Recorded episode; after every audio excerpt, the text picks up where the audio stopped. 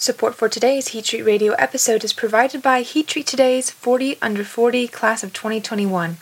Nominate a rising young leader at heattreattoday.com forward slash 40 under 40 nominate.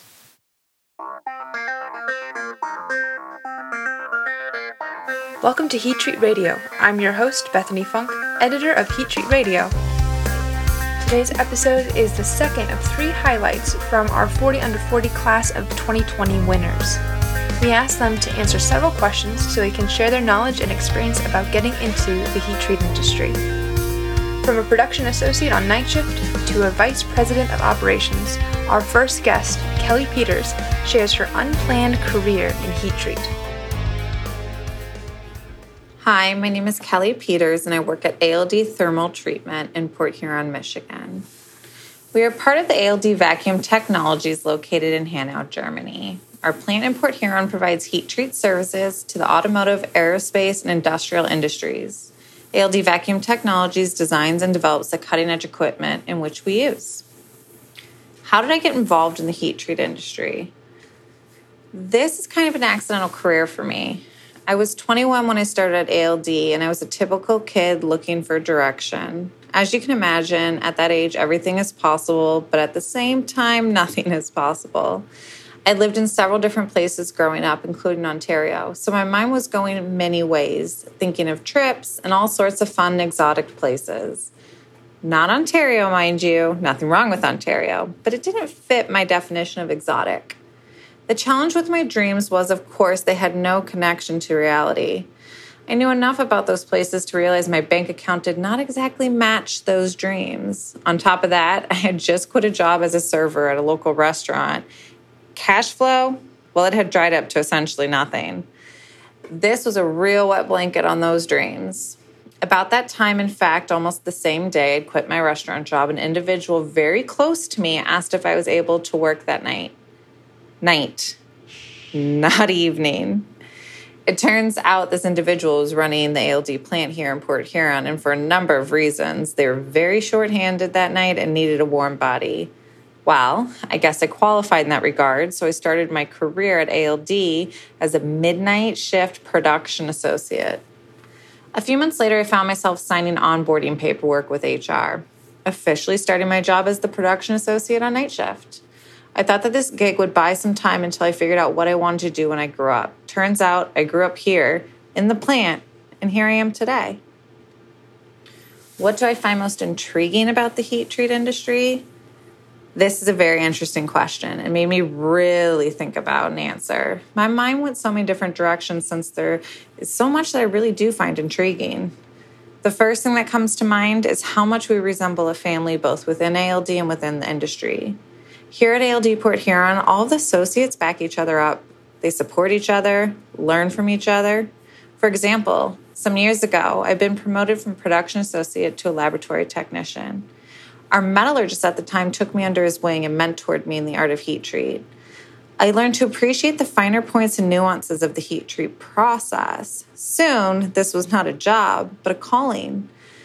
I know that sounds kind of strange, and that's the best way I can describe it kind of like bugs to the light on the summer night. This individual didn't have to take the time to explain all of those parts of the process that aren't in any textbook or work instruction, but he knew by sharing that knowledge with me, our company would be better, his job would be easier, and most importantly, ALD would exceed our customers' expectations. So everybody wins. That's what families do. They support each other so that we become better than we were before. Regarding the family nature of the business, well, you can really see that at any trade conference, industry exhibit, or technical committee meeting. They always turn into a reunion of sorts. Old stories are revisited, new stories are created. It's too bad the pandemic has put such a damper on those events this year. It'll make next year's even better. Watching and being a part of a technology growth and evolution is exciting and intriguing. There's so much technology, people outside the industry really have no idea all the steps we have to execute properly, flawlessly, on time to get the product out the door is mind boggling to an outsider. We do this to protect our customers, the folks that drive the cars equipped with the transmissions that have gears we processed. When we think in those terms, we take extra care. We at ALD take great pride in that. since the doors opened, we have not received a single bad part back to us. Zero field PPM after almost 15 years and more than 250 million parts with a six year streak of GM Supplier Quality Excellence Award is proof that what we do pays off and is recognized. Finally, watching the technology evolve is fascinating. We are helping our customers develop components for transmissions and other driveline and powertrain systems for electric drive vehicles. We are suddenly dealing with tolerances that are an order of magnitude less than even three years ago. Of course, we are challenged, but it's just like when we started 14 years ago. We hunker down, we get to work. If my predecessors had been less stubborn and given up, I wouldn't be here today, accepting this honor and helping to grow this business. I'm sure that in 15 years, someone just like me will be sitting in this chair responding to similar questions after getting recognized as an industry leader. What I'm most excited about and look forward to over the next five years in the heat treat industry that's a loaded question. There's so much uncertainty and thus opportunity in our business at the moment. Major consumers of heat treat are at crossroads. Will the automotive industry go electric, hybrids, stay with engines, or what? And when? The pandemic doesn't make it easier. In fact, the direction of the industry is cloudier now than not even a year ago. So, how do I run a business, plan for the future with all this uncertainty?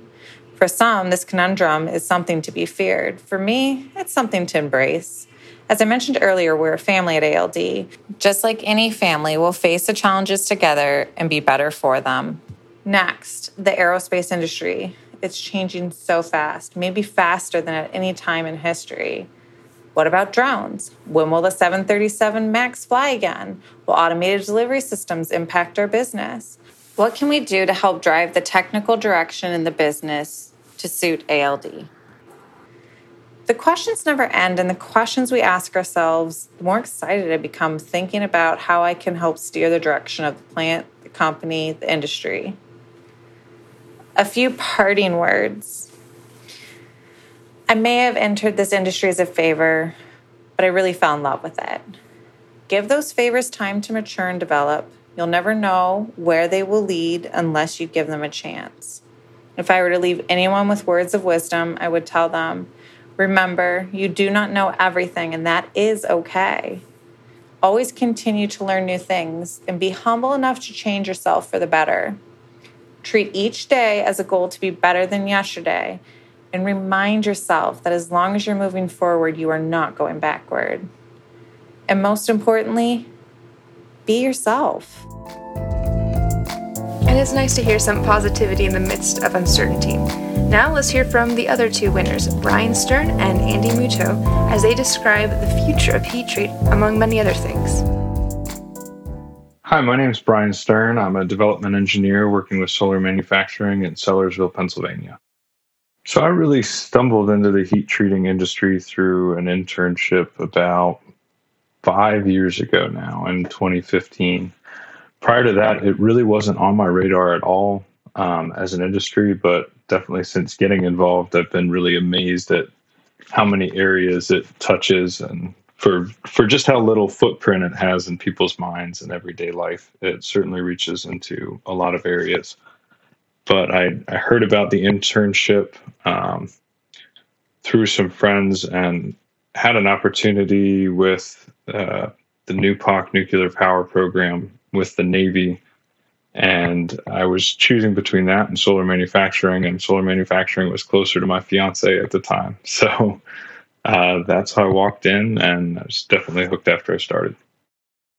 My favorite thing about the heat treating industry um, is the equipment itself, especially when it comes to vacuum heat treating furnaces. Um, I work on the OEM equipment manufacturing side, not the process side. And um, in that equipment, it just encompasses so many different disciplines. I've talked to a lot of engineers, both before and after I graduated from school, whose experience with engineering was that they spent you know all this time learning so many different disciplines, and then ultimately in their career took a couple pieces of that really built on it and then went in a different direction and kind of lost touch and never really got to apply a lot of the things they learned. Um, working at solar manufacturing, I've had the complete opposite experience, which for me is very fulfilling with the vacuum equipment. There's pressure vessel design, fluids, um, the design of the water systems, thermodynamics going into that, um, heat transfer, structural analysis. There's just a lot of um, depth, and really, because it's uh, in, in many cases a fairly homegrown business, there's a lot of room for improvement where in some more developed um, industries that have had billions of dollars poured into them, um, you might be be happy to walk away with um, a few percentage points of improvement of efficiency in a particular process or in performance in some area. And there's many areas in the heat treating industry where low hanging fruit can often um, lead to just huge increases in performance um, for a given piece of equipment. And that's just something that getting to be involved with it, um, I find a lot of fun and really look forward to getting to work on it each day. Looking forward at the next five years, I think one of the things that excites me most is just from what I've seen with um, almost a the disconnect between a customer and what a piece of equipment could do for them if it was applied correctly. I think there's a lot of room to bring value to a customer for their process in ways that haven't really been imagined before.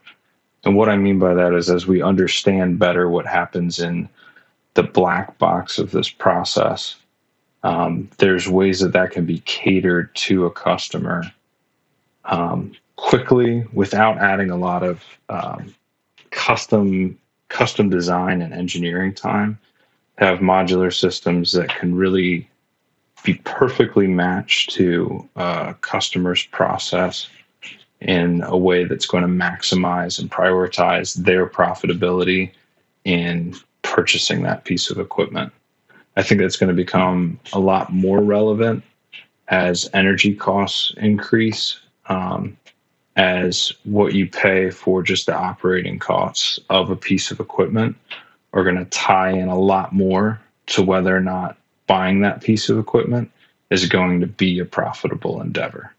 So, having companies that really understand the process and where margins can be cut, where they can't be cut, and where making a change is going to benefit the end user in a way that they may not even understand when they're walking in to buy that piece of equipment.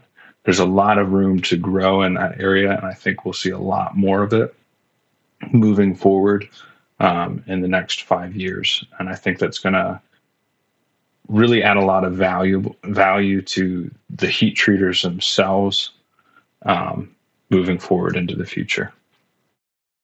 Overall, I'm really looking forward to the future just to see the ways that we can bring increased value to the customer, um, help them in ways that aren't even on their radar, build out an ROI that's going to ultimately achieve their goal of processing product and and making money doing it. And that's going to come through a better familiarity with what their actual operating costs are um, for given recipes processes for different customers and with different equipment.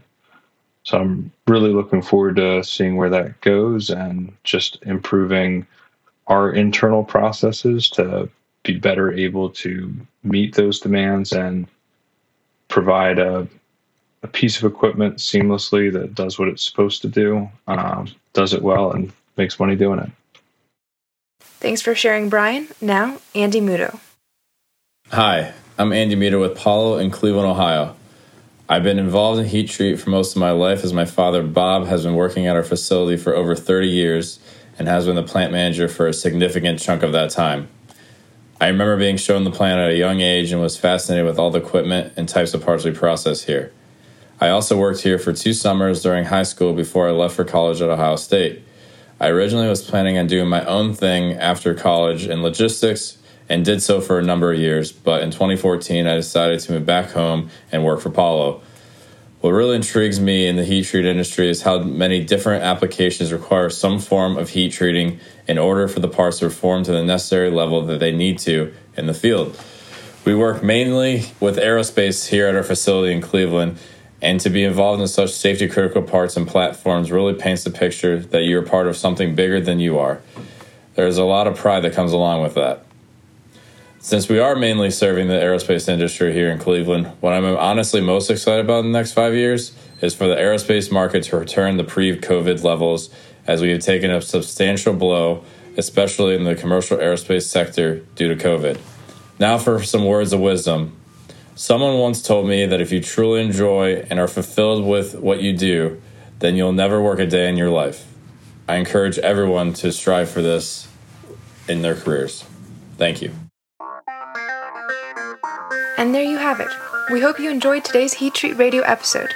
You can learn more about these rising leaders on heattreattoday.com by searching their names or simply typing heattreattoday.com forward slash 40 under 40. Again, you just heard Kelly Peters at ALD, Brian Stern at Solar, and Andy Muto at Paulo.